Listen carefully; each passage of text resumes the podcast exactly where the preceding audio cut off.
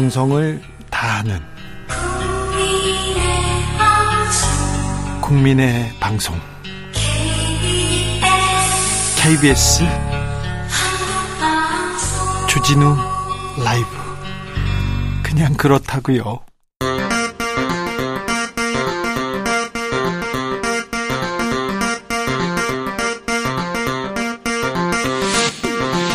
주진우 라이브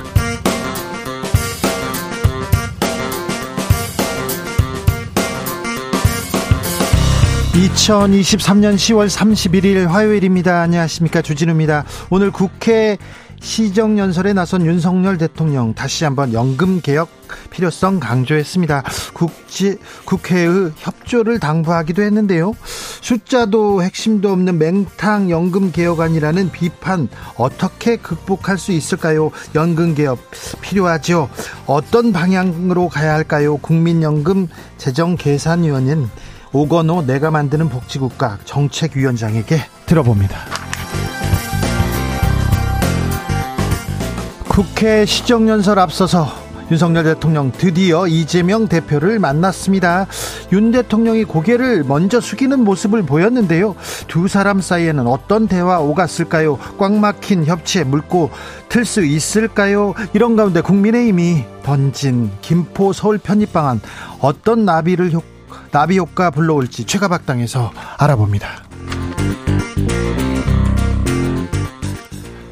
파리바게트 재판 기사들에게 노조 탈퇴를 강했다, 강요했다는 의혹 받고 있는 SPC 그룹 회장 어제 검찰이 압수수색했습니다. 파리바게트에서는 빵 굽는 냄새 대신 왜 노조 탄압 당한다는 절규가 들리는지 모르겠습니다. 어떤 내용인지 좀 알아봐야 되겠습니다. 나비처럼 날아 벌처럼 쏜다. 여기는 주진우 라이브입니다. 오늘도 자중차에 겸손하고 진정성 있게 여러분과 함께 하겠습니다. 오늘은 10월의 마지막 날입니다. 지금도 기억하고 있지요? 네.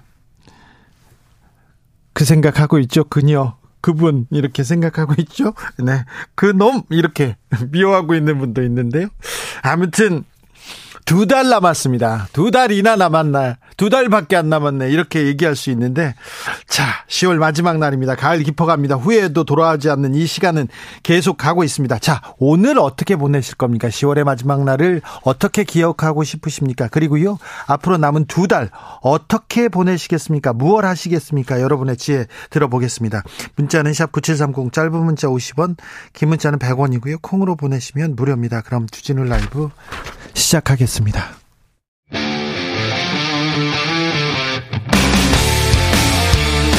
탐사보도 외길 인생 20년. 주 기자가 제일 싫어하는 것은?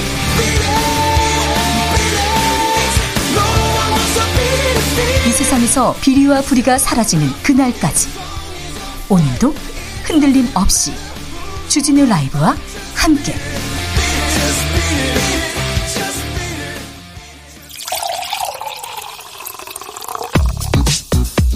진짜 중요한 뉴스만 쭉 뽑아냈습니다. 주스.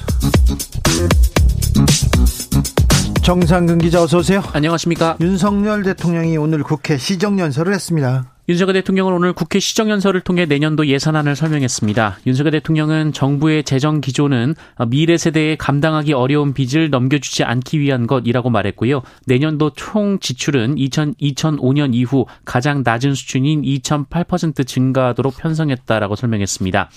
어, 윤석열 대통령은 단순히 지출을 줄이는 것이 아니라 국민 혈세를 적재적소에 효율적으로 쓰자는 것이라고 설명했습니다. 윤석열 대통령 이재명 대표도 만났습니다. 네, 시정연설에 앞서 김진표 국회의장이 주재한 윤석열 대통령과 오부 요인 여야 지도부 사전 환담 자리가 있었는데요. 어, 여기서 윤석열 대통령과 이재명 민주당 대표가 만났습니다. 아, 각종 행사 현장에서 오며가며 악수를 한 적은 있지만 대통령과 야당 대표의 간담회 자리가 마련된 것은 윤석열 정부 출범 후 처음 있는 일입니다. 이재명 대표 민심을 살펴달라 말을 했습니다. 네, 어, 그러자 윤석열 대통령은 그러겠다라고 화답한 것으로 전해졌습니다. 윤석열 대통령 국회에서 밥도 먹고 갔어요? 네, 윤석열 대통령은 시정연설 후 국회 상임위원장단과 간담회도 가졌습니다. 이 자리에서 국회 의견을 잘 경청하고 가겠다라고 밝혔습니다. 네, 반도체가 지금 경기가 조금 나아지는 것 같습니다. 지난달 경제 성적 어떻습니까? 네, 지난달 산업 생산과 소비, 투자가 일제히 늘었습니다. 산업 활동을 보여주는 세 가지 지표가 일제히 플러스를 기록한 것은 지난 5월 이후 4개월 만입니다. 다행입니다. 어, 통계청에 따르면 전 산업 생산은 전월보다 1.1% 증가해서 2개월 연속 플러스를 기록했습니다. 예, 특히 반도체 생산이 8월 13.5% 증가한 데 이어서 9월에도 12.9% 늘었습니다. 반도체가 이제 바닥 찍고 올라가나요? 좀 지켜보겠습니다. 그런데 서민들의 삶은 여전히 팍팍하다. 이런 생각 듭니다. 네, 한국 소비자단체 협의회에 따르면 올해 3분기 생활 필수품 가격이 지난해보다 평균 8.3%나 상승했습니다. 너무 많이 올랐어요. 생필품인데 8%대로 올랐다니 이거는 좀 너무한 거 아닙니까? 네, 조사 품목이 39개였는데 이 중에 37개의 값이 올랐는데요.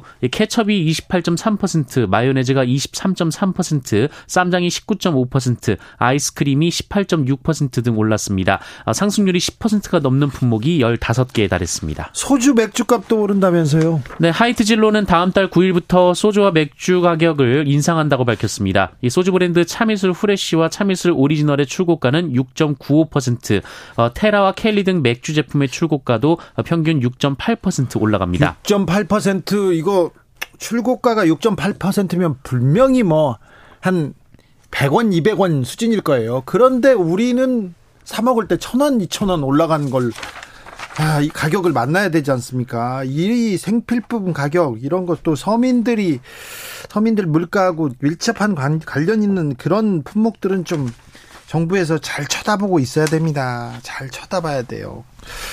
이태원 참사 추모제 모습을 드러내지 않았던 박희영 용산구청장 다른데 모습을 보였다고요? 네, 이태원을 관할하는, 관할하는 이 박희영 서울 용산구청장은 지난 주말 동안 이어진 이태원 참사 1주기 추모 행사에 일제 참석하지 않았는데요. 안 보였어요. 어, JTBC는 어제 박희영 구청장이 1주기 하루 전 이태원 유가족들을 비난하며 맞불 집회를 열었던 단체의 가을 소풍을 배웅했다라고 보도했습니다. 어, 이 단체는 지난 8월 용산구청 앞에 유가족은 무법자들이라는 현수막을 내걸었고요. 참사 유가족들에게 떠나라라고 소리를 친 바 있다고 합니다. 어, 또한 이 단체 청년 회장은 박희영 구청장이 마녀 사냥을 당하고 있다 어, 이렇게 주장한 바 있다고 합니다. 용산구청은 박희영 구청장이 행사에 간 건 맞다라고 했고요. 다만 구와는 관계 없는 친목 모임으로 인사 요청에 응한 것뿐이라고 설명했습니다. 참 참사 유가족들이 아, 자식을 잃었습니다. 자식을 잃어서 아, 구청장 뭐 했냐 이렇게 얘기하고 쓴소리도 하고 네. 그럴 수 있어요. 사태질도 할 수 있어요. 그러면 들어 들어야지요. 들어야죠. 근데 유가족들은 안 보고 유가족을 비방하는 그런 단체 박수치고 있고 꼭 그러셔야 했는지 좀 묻고 싶습니다. 박, 박희영 용산구청장님. 자, 국민의힘에서요. 총선 앞두고 메가 서울을 들꺼냈습니다. 김포시를 서울에 편입시키겠다. 김기현 대표가 언급했습니다. 네, 국민의힘 김기현 대표는 어제 간담회 자리에서 경기도 김포시가 서울시에 편입될 수 있도록 당론으로 추진하겠다라고 밝혔습니다. 잠시 후에 자세히 살펴보겠습니다. 50억 클럽 수사 어떻게 돼가고 있을까요? 검찰이 곽상도 전 의원 부자를 불구속 기소했습니다. 네, 서울중앙지검이 이른바 50억 클럽 의혹과 관련해 곽상도 전 국민의힘 의원을 재판에 넘겼습니다.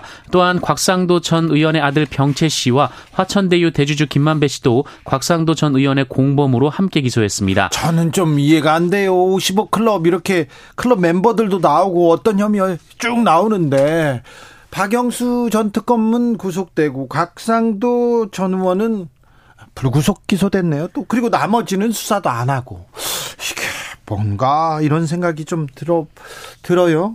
음, 후쿠시마 오염수 아, 작업자들이 뒤집어 썼죠. 썼었는데요. 어이구, 기준치 수십 배에 달한다. 지금껏 알려진 거하고는 다르다. 이런 얘기가 있어요. 네, 일본 후쿠시마 제1원자력발전소의 배관을 청소하던 노동자들이 방사성 물질이 포함된 액체를 뒤집어 쓰는 사고를 당한 바 있는데요. 저희도 전해드린 적 있습니다. 네, 당시 분출된 액체의 양이 당초 알려진 수치의 수십 배에 이른다고 NHK가 보도했습니다. 도쿄전력이 거짓말한 거네요. 네, 도쿄전력은 사고 당시 현장 바닥에 남아있던 액체의 양에 근거했다면서 방출된 액체의 양이 어, 약 100ml라고 발표한 바 있는데요. 어, 그러나 이후 노동자들의 증언과 이 바닥 흔적 등에 대한 추가 조사가 이루어진 결과 그보다 많았다는 결론을 낸 것으로 알려졌습니다. 도쿄 전력은 이 이 큰 사고를 냈고 그 그리고 계속해서 은폐하고 자료 정보도 제대로 내놓지 않고 있지 않습니까? NHK에서 불과 얼마 전에 내놓은 도쿄 전력 그거 거짓말했다 이렇게 얘기하잖아요. 그래서 우리 국민들이 오염수 걱정할 수밖에 없어요. 걱정되는 게 좀 당연할 수도 있어요. 가짜다 뭐 가짜 뉴스에 선동됐다 이런 얘기만 하지 말고 좀 우리 정부가 국민들의 안전을 위해서 좀 찬찬히 잘 따지는 그런 모습 보여주는 보여주는 그런 아, 계기가 돼야 됩니다. 언제까지 일본 그 오염수 안전하다 이 얘기만 하고 있어요. 사고가 났는데 이렇게 문제가 생겼는데도 말입니다. 빈대가 기승입니다. 빈대가. 네, 어, 최근 대구의 한 대학교 기숙사와 인천의 한 찜질방에서 빈대가 발견됐다라는 보도가 나온 바 있는데요. 아니요, 서울에서도 많이 나온대요. 네, 어제는 서울 곳곳에서 빈대가 잇따라 출몰했다라는 보도가 나왔습니다. 네. 서울의 25개 자치구 중 절반이 넘는 곳에 빈대가 출몰했다고 하고요. 빈대가 어, 네. 빈대가 지금 나타나면 지난번에 저희 전문가 모셔 가지고 인터뷰했잖아요. 빈대가 나타나면 없애기가 어려우니까 일단은 조심하셔야 됩니다. 여행 가서 다른 집 가서 이 그, 그, 가져올 수 있다. 대려 데려올 수 있다. 빈대를 모시고 오지 않습니까? 빈대는 100일 동안 안 먹어도 안 죽는데요. 그래서 퇴치가 여간 곤란한 게 아닙니다. 빈대 퇴치의 특효는 바퀴벌레래요. 근데 바퀴벌레를 키울 수는 없으니까 각별히 조심하셔야 됩니다. 전국에서 서울에서도 계속해서 발견되고 있습니다. 이스라엘 팔레스타인 어떻게 됩니까? 휴전 의사가 없다고 이스라엘 총리, 총리가 또 말했네요. 네, 이스라엘의 이스라엘의 이 네타냐후 총리가 현지 시간으로 30일 국제 사회의 휴전 요구에 응하지 않을 것임을 분명히 밝혔습니다.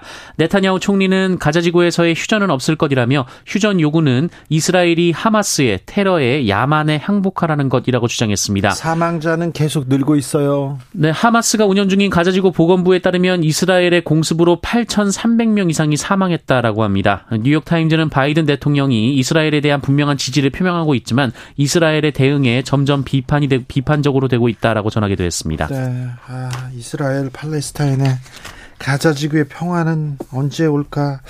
아, 빨리 전쟁을 멈춰야 될 텐데 안타깝습니다. 주스 정상근 기자 함께했습니다. 감사합니다. 고맙습니다. 자, 오늘 어떻게 보내실 거예요? 나가야죠. 얘기하는 분도 있고 오늘 어떻게 하실 거예요? 뭐 해야죠? 자, 남은 두 달은 어떻게 보내실 거예요? 들어보겠습니다. 9267님 남은 두 달 동안 라디오 열심히 들어가지고요. 시사에 강해지는 어른 되겠습니다. 생각 없이 사는 MG가 되지 않도록 할게요. 아, 그래요? 음, 네, 네, 네. 감사합니다. 네. 5145님. 뭐, 많이 들을 필요 없어요. 주진우 라이브 하나 들으면 됩니다. 뭐, 뉴스도 뭐, 아, 주진우 라이브 하나 들으면 돼요. 네. 자신하겠습니다. 더 열심히 만들겠습니다. 5145님께서 토요일에요. 공인 중개사 시험 봤는데요. 가채점 했는데 합격입니다. 퇴근하고 스터디 카페에서 열공했거든요. 올해 남은 두 달은 그동안 못 본 드라마 몰아보기 하려고 합니다. 아, 지금껏 열심히 공부했으니 두 달 동안 놀 거야. 아, 그, 노는 것도 좀 계획이 필요합니다. 계획표 세워가지고 잘 놀길 바랍니다. 드라마도 잘 보기, 보시길 바랍니다. 황성희님, 코로나 영향으로 3년 동안 실업자로 지내다가 올해 취업에 성공, 1년 계약 중입니다. 남은 두 달 일, 아, 마무리 잘해서 내년에도 계약하고 계속 일했으면 좋겠습니다. 간절한 소망입니다. 네, 꼭 그렇게 되길 빌겠습니다. 9369님이 이제 무엇을 계획하기보다 하루하루 무탈하게 사는 게 최고인 것 같아요. 어, 저도 점점 오늘 하루 무사히 저는 저 저의 신조가 오늘 또 무사히거든요, 사실. 그런데 자, 뭘 해야 되겠다. 뭘 어떤 취재를 하겠다. 뭘 하겠다. 누구는 꼭 잡겠다. 누구는 감옥에 보내겠다. 맨날 그렇게 살다가 언제부턴가는 오늘 또 무사히 아유 끌려가지나 말아야 될 텐데 저도 조금 바뀌고 있는 것 같은데 아, 두 달 동안은 좀 저의 태도를 좀 바꿔보려고 합니다. 더 좀 적극적으로 해보려고 합니다. 네. 각오하십시오. 4222님께서 오늘은요, 좋은 친구한테 전화를 해야겠어요. 아직도 두 달 남았으니까 즐겁게 보내자고요. 가는 세월 슬퍼하지 말고 오는 시간 반갑게 기다리자고요. 그러면 네. 두 달이나 남았습니다. 두 달. 아, 1539님 안녕하세요. 안양에 사는 홍성식이라고 합니다.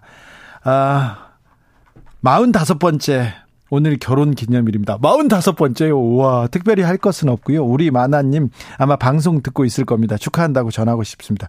여보, 고생 많이 했어. 남은 여행, 아, 건강히 삽시다. 주 기자님 축하해 주세요. 어우, 축하드립니다. 45년이나 이렇게 알콩달콩 잘 살고 있는데, 앞으로 더, 네, 네, 행운과 건강이 가득하길 제가 빌겠습니다. 네. 사모님, 네, 축하드립니다. 주진우 라이브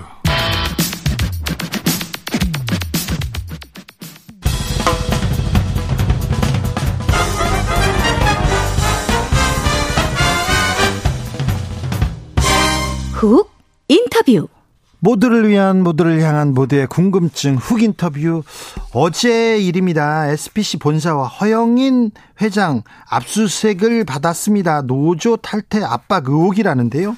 그런데 SPC 파리바게트 이 회사요 계속해서 노조 탄압 얘기 그리고 중대재해 산재 사고 계속 아, 뉴스에 오릅니다. 그 회사에서는 도대체 무슨 일이 벌어지고 있는지 한번 물어봅니다. 화학섬유 식품 산업 노조 파리바게트 지회 임종린 지회장 안녕하세요. 네, 안녕하세요. 네. 건강은 괜찮으세요? 예, 건강합니다. 네. 단식 오래 하셨죠? 네, 작년에 한 53일 했습니다. 아이고. 조금 근데 회사에서 대화도 하고 전향적으로 좀 고치기도 하고 좀 나아졌습니까 상황이? 어, 그 단식 이후에 합의를 하기는 했는데요. 네.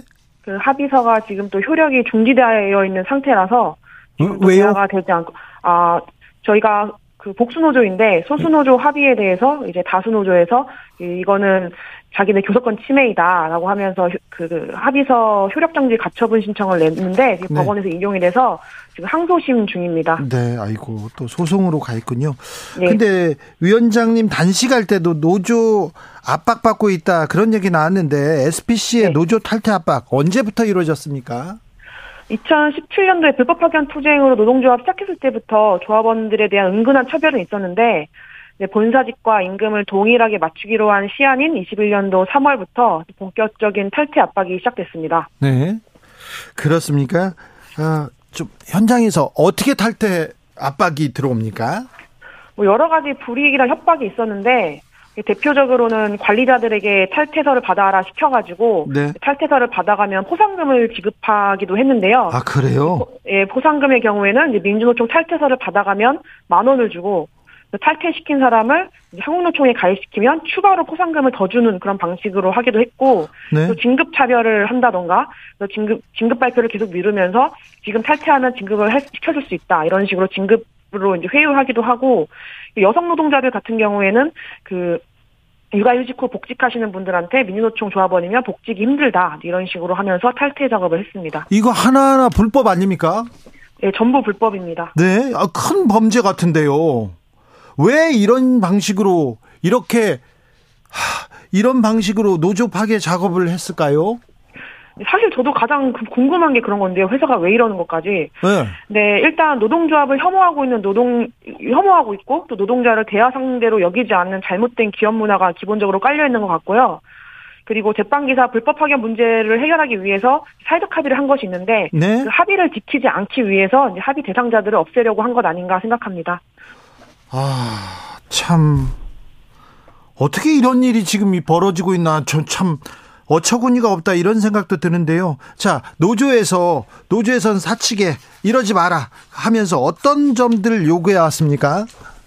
일단 사회적 합의가 가장 문제였기 때문에 그 합의서를 지켜라 하는 거랑 예? 그다음에 노동조합을 괴롭히고 진급 차별하고 탈퇴 작업한 불, 불법 행위에 대해서 인정하고 사과해라 하는 게주 요구사항이었고 예?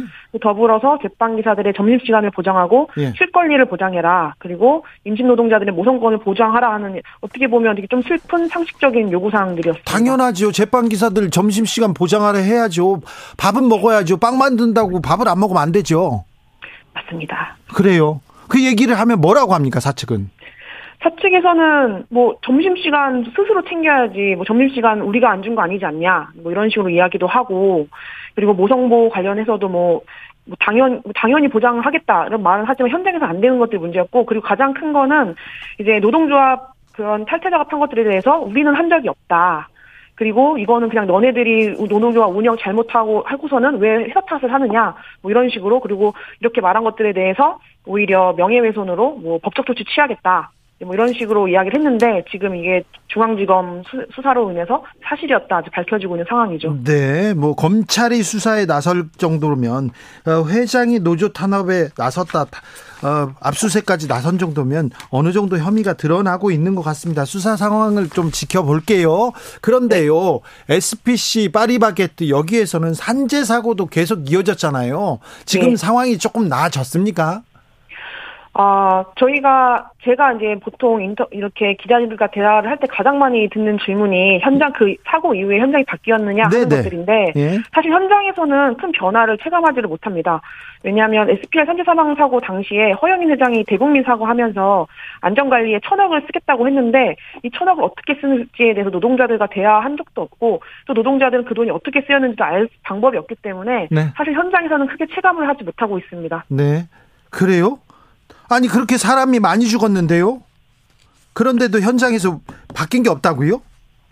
아 이게 여러 이런 그 뭐지 SPC 내에서 여러 가지 이제 특수한 상황들이 있는데 네. 이게 지금 노조 탈퇴 작업을 한 것처럼 그 두 개의 복수 노조를 이용해 가지고 노무 관리를 하다 보니까 이게 사건이 현장에 발생됐을 때 어떻게 개선할 건지에 대해서 노동자와 대화하는 그런 그런 올바른 방향으로 나가는 게 아니라 네. 그 안에서 또 노동자들끼리 서로 서로 이제 서로 헐뜯고 싸우는 그런 방식으로 노동조합끼리 싸우는 그런 방식으로 가다 보니까 네. 아예 그 어떤 안전에 대해서 회사와 논의할 수 있는 그런, 그런 구조가 이루어지지 않고 있습니다. 중대재해 처벌법 있잖아요. 그 당국의 수사는 미치지 않습니까?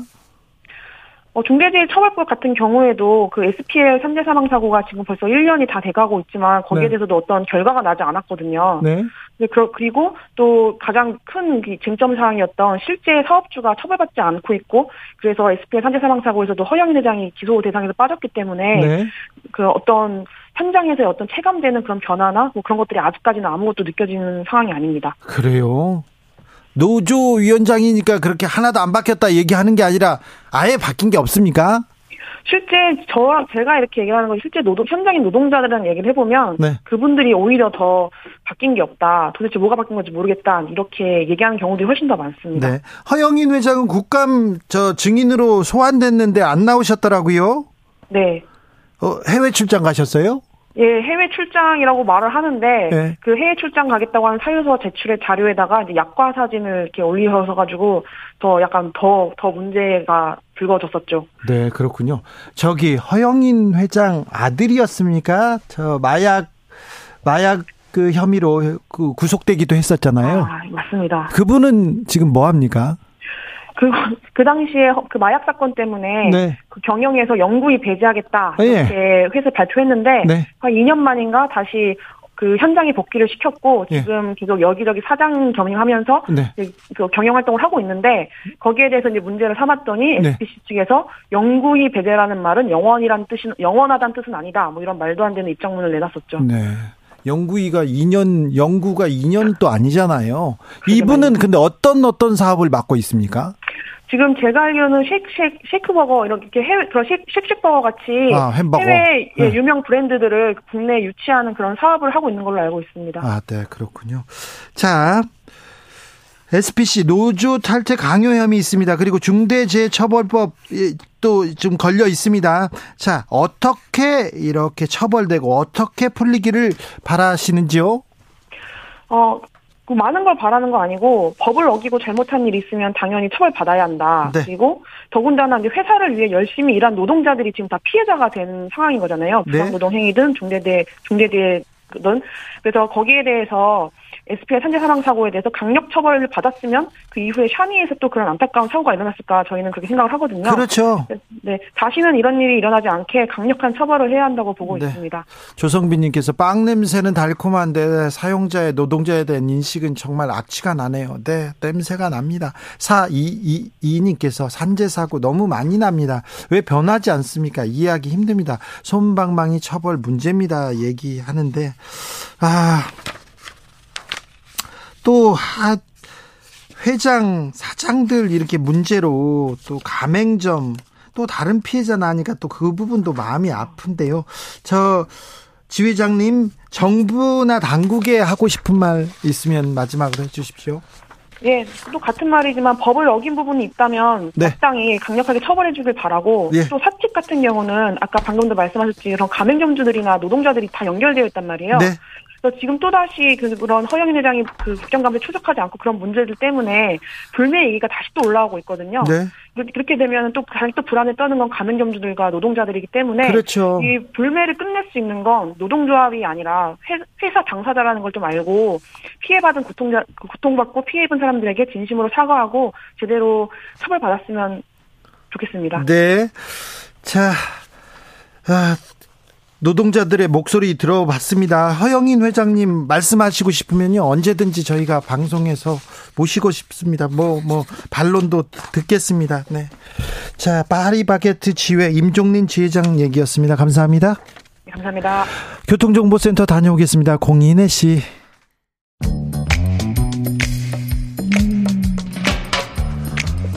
오늘의 정치권 상황 깔끔하게 정리해드립니다. 여당 여당 크로스 최가박과 함께 최가박당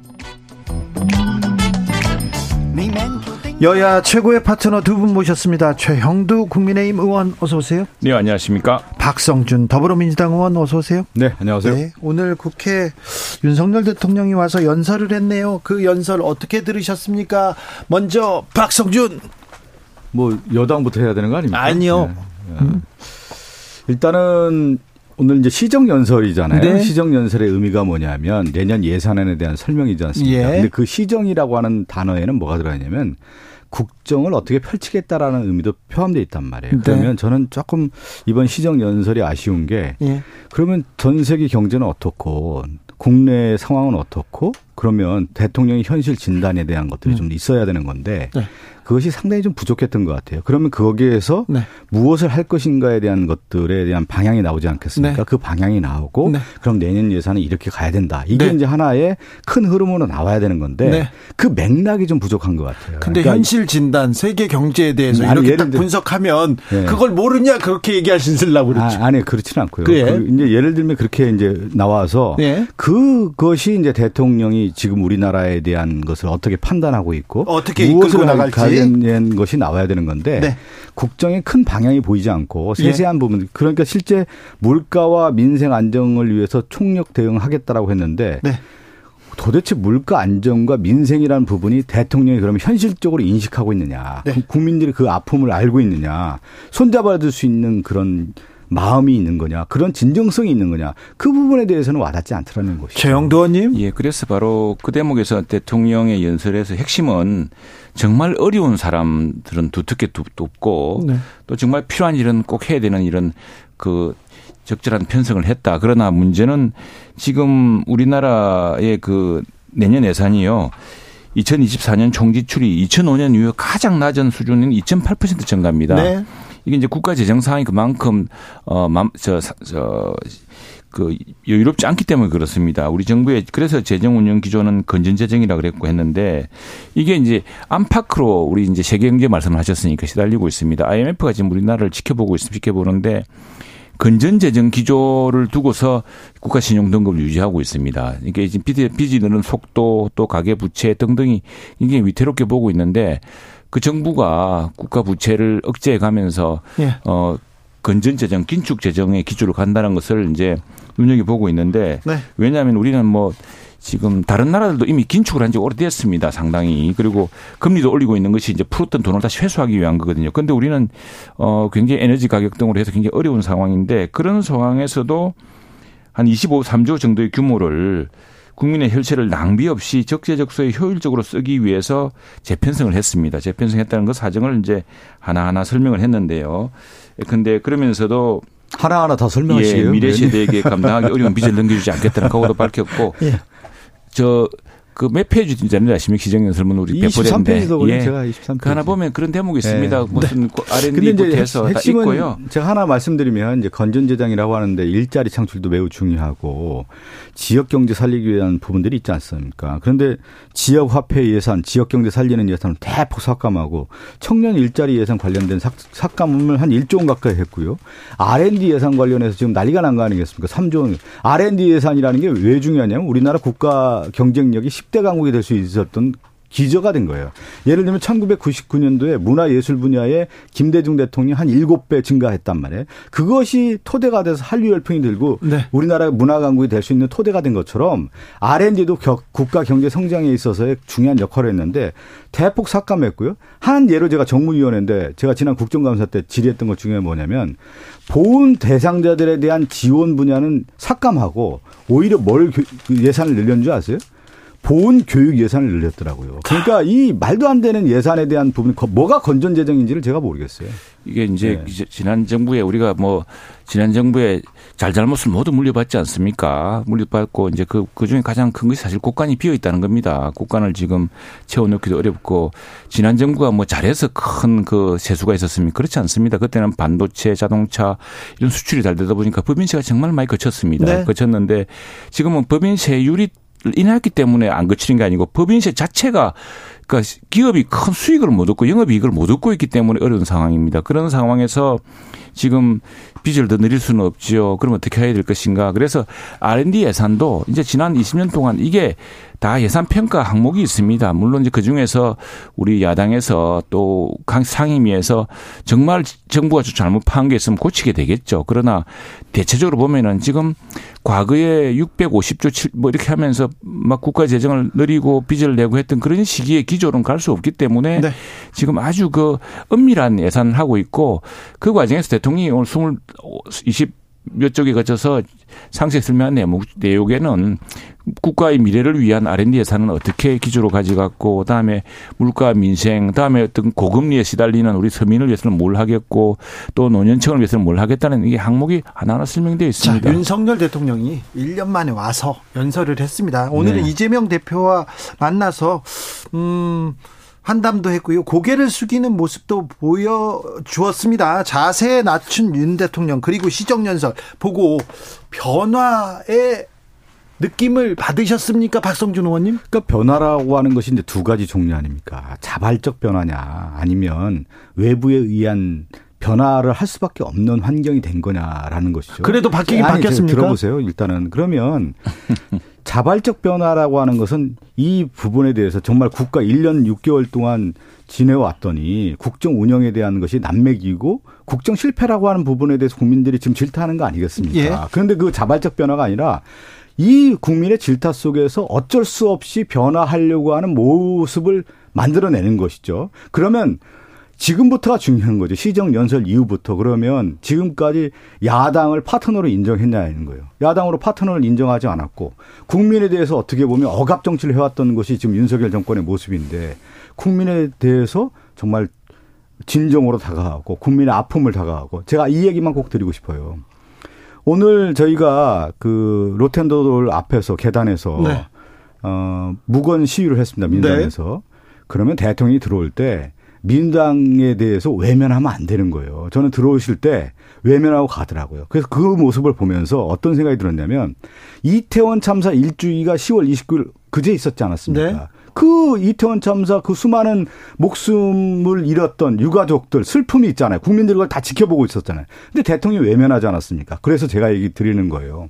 1년 반 동안 대통령이 국정을 해왔는데 야 그렇게 해서 되겠느냐. 정말 국민 무시하고 야당 무시하고 짓밟아 왔는데 그거에 대한 질타들이 이어지니까 변화하려고 했는데 정작 이태원 참사 1년 만에 그럼 누가 국가가 책임졌느냐. 그것을 외면하고 있는 대통령 모습이고 야당 파트너를 인정하지 않았던 대통령의 모습에서 그럼 과연 진정성이 있느냐. 이걸 저희가 의문표를 던지는 것이죠.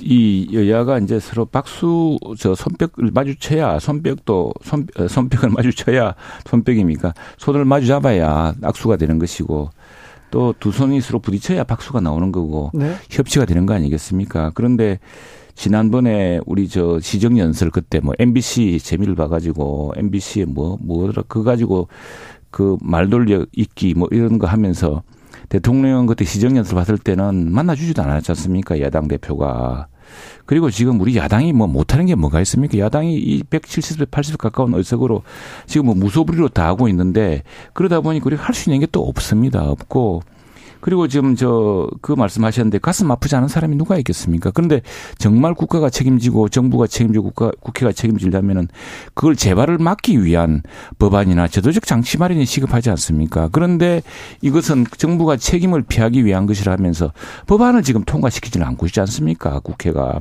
이런 상황을 개편해야 되는 것이고요. 다음에 그 R&D 예산 이제 말씀 자주 하시는데 R&D 예산이 오늘 대통령 그런 말씀했습니다. 2019년부터 3년간 20조 원 수준에서 30조 원 수준으로 굉장히 양폭으로 양쪽으로 많이 증가했습니다. 그러나 이 예산이라는 것은 예산 평가를 하지 않습니까? 다음에 예산이 실질적으로 어떻게 예산되느냐. 이게 이제 옛날에 그 우리 IMF 직전에 그 유명한 폴 크루그만 이야기했지만 뭐 투입을 늘리면은 아웃풋 좀 늡니다. 그러나 선진 경제가 되고 하려 그러면은 특히나 재정 상황이 이렇게 어 이렇게 아주 어려울 때는 정말 정확하고 효율을 높인 정말 고효 효율의 이런 어떤 예산 편성을 할 수밖에 없거든요. 그런 과정에서 좀 불가피한 것인데 그런 것들을 이제 하나하나 설명을 했죠. 그리고 오늘 그래도 진전이 있었습니다. 뭔가니까 여당 대표, 야당 대표 다 해서 어 시정연설 전에 다 만나서 환담을 나누었고 또 저는 하나의 진일보하고 또 다음을 위한 중요한 디딤돌을 부는 것이 어, 이 시정연설 이후에 국회의장과 여야 원내대표, 네. 그다음에 여야의 그 상임위원장들. 상임위원장들 이 다 모여서 이건 정말 시정연설에 맞는 정말 우리 정치에서는 그동안 보기 드문 우선에 대통령이 시정연설을 계속 한 것도 사실 전에는 많지 않았습니다. 그 많지 않았는데 시정연설을 매년 하게 되는 거 또 시정연설 와서 여야 원내 지도부와 국회의장 그리고 여야 상임위원장이 이제 오찬 식사를 하면서 이런 문제를 상의할 수 있다는 것은 그나마 새로운 협치의 가능성을 보여주는 거 아닌가 생각합니다. 정치는 결국 이제 결과물을 내야 네. 되는 것이죠. 어, 지금 이제 어, 전 세계 경제도 그렇고 국내적으로도 상당히 어려운 시기에 대통령이 네. 그런 어떤 현실 인식이 있다고 하면은 무엇을 할 것인지에 대한 어, 방안과 대안을 얘기를 해야 되죠. 그것이 정부의 책임이고 무엇을 할지 이제 그 당사자들을 만나고 네. 설득하고 그런 과정이 있어야 되는 건데 지금까지는 없었으니까 앞으로 그런 과정이 있는지 한번 지켜보겠고요. 기대도 하겠습니다. 알겠습니다. 오늘이요. 음, 대통령과 이재명 대표의 만남. 그보다 더 뜨거운 뉴스가 있었어요. 네, 국민의힘에서 김포시를 김포를 서울에 편입하겠다. 특별법 추진하겠다. 아, 지금 그래서 서울 인접 도시가 들썩거리고 있다고 합니다. 이 사안 어떻게 보이고 계시는지요? 최영도 의원님? 이게 이제 그 저도 좀 놀랐는데 근데 김포 김포 이제 시민들이 어, 김포 시장이 이제 우선에 제안을 한 겁니다. 제안을 한 건데, 기어지 골드라인에 그 혼, 그 아주 굉장히 혼잡하고 아주 극심한 그 출근 출퇴근 난이 있지 않습니까? 그런데 최근에 이제 경기도에서 분도 이야기를 하면서 경기 북부 특별 어, 직할신가 자치광역신가 도가하는 것을 이제 안을 내놓았습니다. 그러면서 이제 김포시 입장에서 볼 때는 이게 김포시가 북도도 아니고 남도도 아닌 애매한 위치에 있습니다. 섬처럼 이제 이어지는 어떻게 될 텐데 네. 차라리 그러느니 우리를 서울시에 편입을 시켜달라 차라리 그러면은 교통도가 서울과 함께 광역교통으로 연결될 것이고 또 실제로 출퇴근한 사람이 80% 90%가 서울 출퇴근인데 그런 것이고 이건 이제 사실은 우리 당에서 인기 있는 정책을 인기가 없는 정책을 뭘라고 이야기를 하겠습니까? 인기가 없는 정책입니까? 이게? 인기가 인, 여기 여기 이 요청이 있기 때문에 답을 한 것이죠. 국민들이 특히 김포 시민들이 여러 같은 요청이 있으니까 김포시에서 그런 요청을 하니까 이제 거기에 응답한 것이고 또 따지고 보면은 지금 계속 서울 인구는 줄고 있습니다. 서울이 그동안 이제 여러 가지 이제 뭐 주택난 뭐 또 주택 가격 때문에 그럴 텐데 그런데 그 수도권이 다른 지역과 비교를 해보면 우리 수도권의 그 면적이나 인구가 굉장히 좀 적은 편이라고 합니다. 그래서 그렇다고 한다면은 서울시장도 지난번에 국정감사 때 이제 야당 의원의 질의에 답을 한 적이 있는데 김포시의 요청이 있어서 적극적으로 한번 만나볼 생각이다 이야기했듯이 그것이 정말 도시 발전에 서로 도움이 된다면은 연구 검토해 볼 수 있는 이야기다. 그리고 필요하다면 당론으로 추진하겠다는 게 우리 당의 입장이죠. 이제 뜬금없다는 생각이 좀 들고요. 국가의 중요한 정책 사안을 어느 날 갑 자기 그냥 이렇게 아 어떤 맥락도 없이 이제 발표하는 것이 여당의 당 대표가 할 수 있는 일이냐에 대한 의문이 좀 들더라고요. 그러면 여당 대표는 이렇게 얘기를 해야죠. 우리나라가 앞으로 어떻게 가야 되느냐. 국가의 국토 개발은 어떻게 하고 국토 개조를 어떻게 하는데 차원에서 지방 행정구역 개편은 이런 쪽으로 가야 되는 건데 그것을 하나의 어떤 선진 모델로서 이렇게 생각해 보자. 뭐 이런 방향에서 제안이 돼야 되는 건데 오늘 갑자기 김포 뚝 뜬금없이 나. 그러면 서울 지역 주변에 있는 시도 시, 시가 많단 말이에요. 김포. 예를 들면 하남시, 광명시, 그 의정부시, 고양시 다 그러면 서울로 다 편입시킬 거예요. 그러한 계획 그러니까 뭐냐면 구체적인 기획과 과정과 방안과 거기에 따른 역효과 이런 부분까지도 다 고려를 해야 되는 건데 김기현 대표가 과연 그런 것을 고려했는지 그러니까 뭐냐면 지금 국민의힘 내부에서도 그런 얘기가 나온다는 거 아니에요. 네.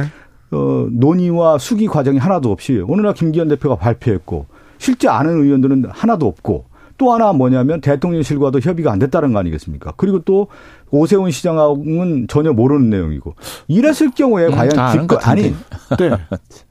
어찌 보면 그 뭐 그리고 보수 신문에서 또 발 맞춰서 지금 다 계속 기사를 이렇게 특집 기사가 나온 걸 보면 여권에서는 거의 지금 계속해서 메가 서울 이 프로젝트 김포뿐만 아니라 고양, 성남, 하남까지 계속해서 띄우고 있는 것 같은데요.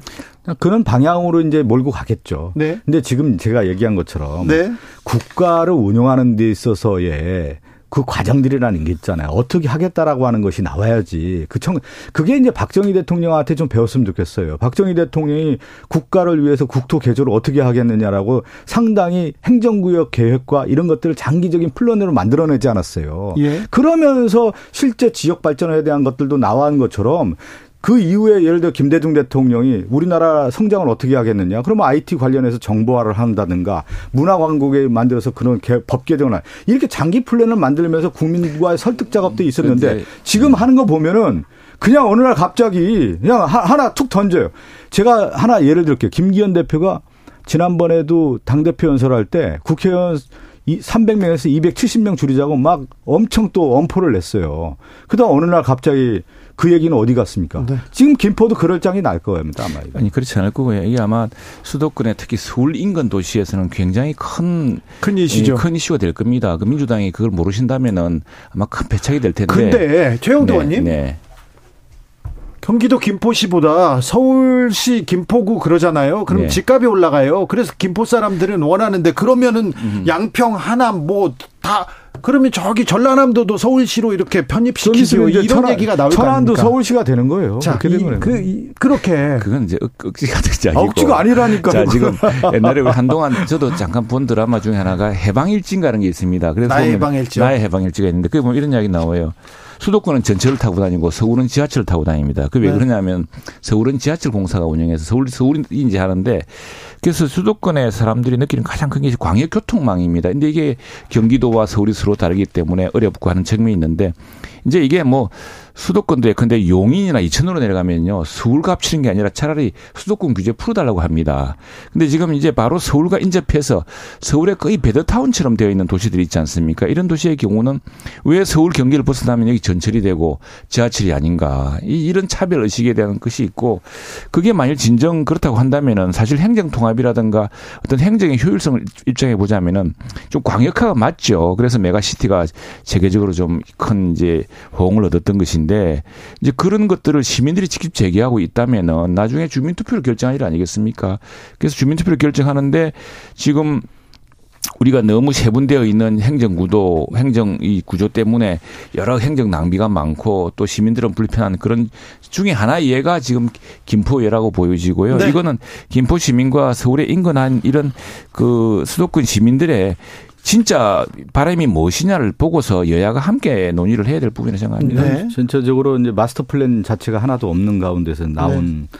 졸속 그냥 발표이기 때문에 네. 어, 시민들에게 상당히 이제 희망의 거품을 일으킬 텐데 그것이 제대로 된 계획이 없을 경우에는 곧 실망으로 가는 거고요. 네.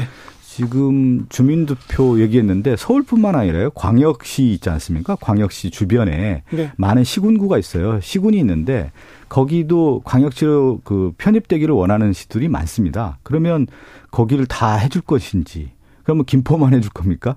그러니까 이 국가의 중요한 정책이라고 하는 것은 장기 플랜과 일관성이 있어야 되는 거 아니겠습니까? 무엇을 어떻게 하겠다는지. 그러니까 언제 누가 무엇을 어떻게 라고 하는 것이 구체적인 실행 계획이 없는 상태에서 하나만 이렇게 얘기했을 경우에 그것은 국정에 혼란이 오는 거고 거기에 있는 지역민들 과연 그냥 그러면 우리가 이게 되는 건가? 네. 기대를 하지만 실제 이런 어, 제대로 된 계획이 설정이 되지 않았을 경우에 그 실망으로 이어지는 거기 때문에 그 네. 책임은 도대체 누가 지는 겁니까 도대체 이 그, 정부가 그 가장 책임을 책임지지 않는다는 거 아니겠어요? 민주당이 걱정할 짓는 아니고 그거 말 잘못되면 여당이 낭패를 당하는 거죠. 그러나 네.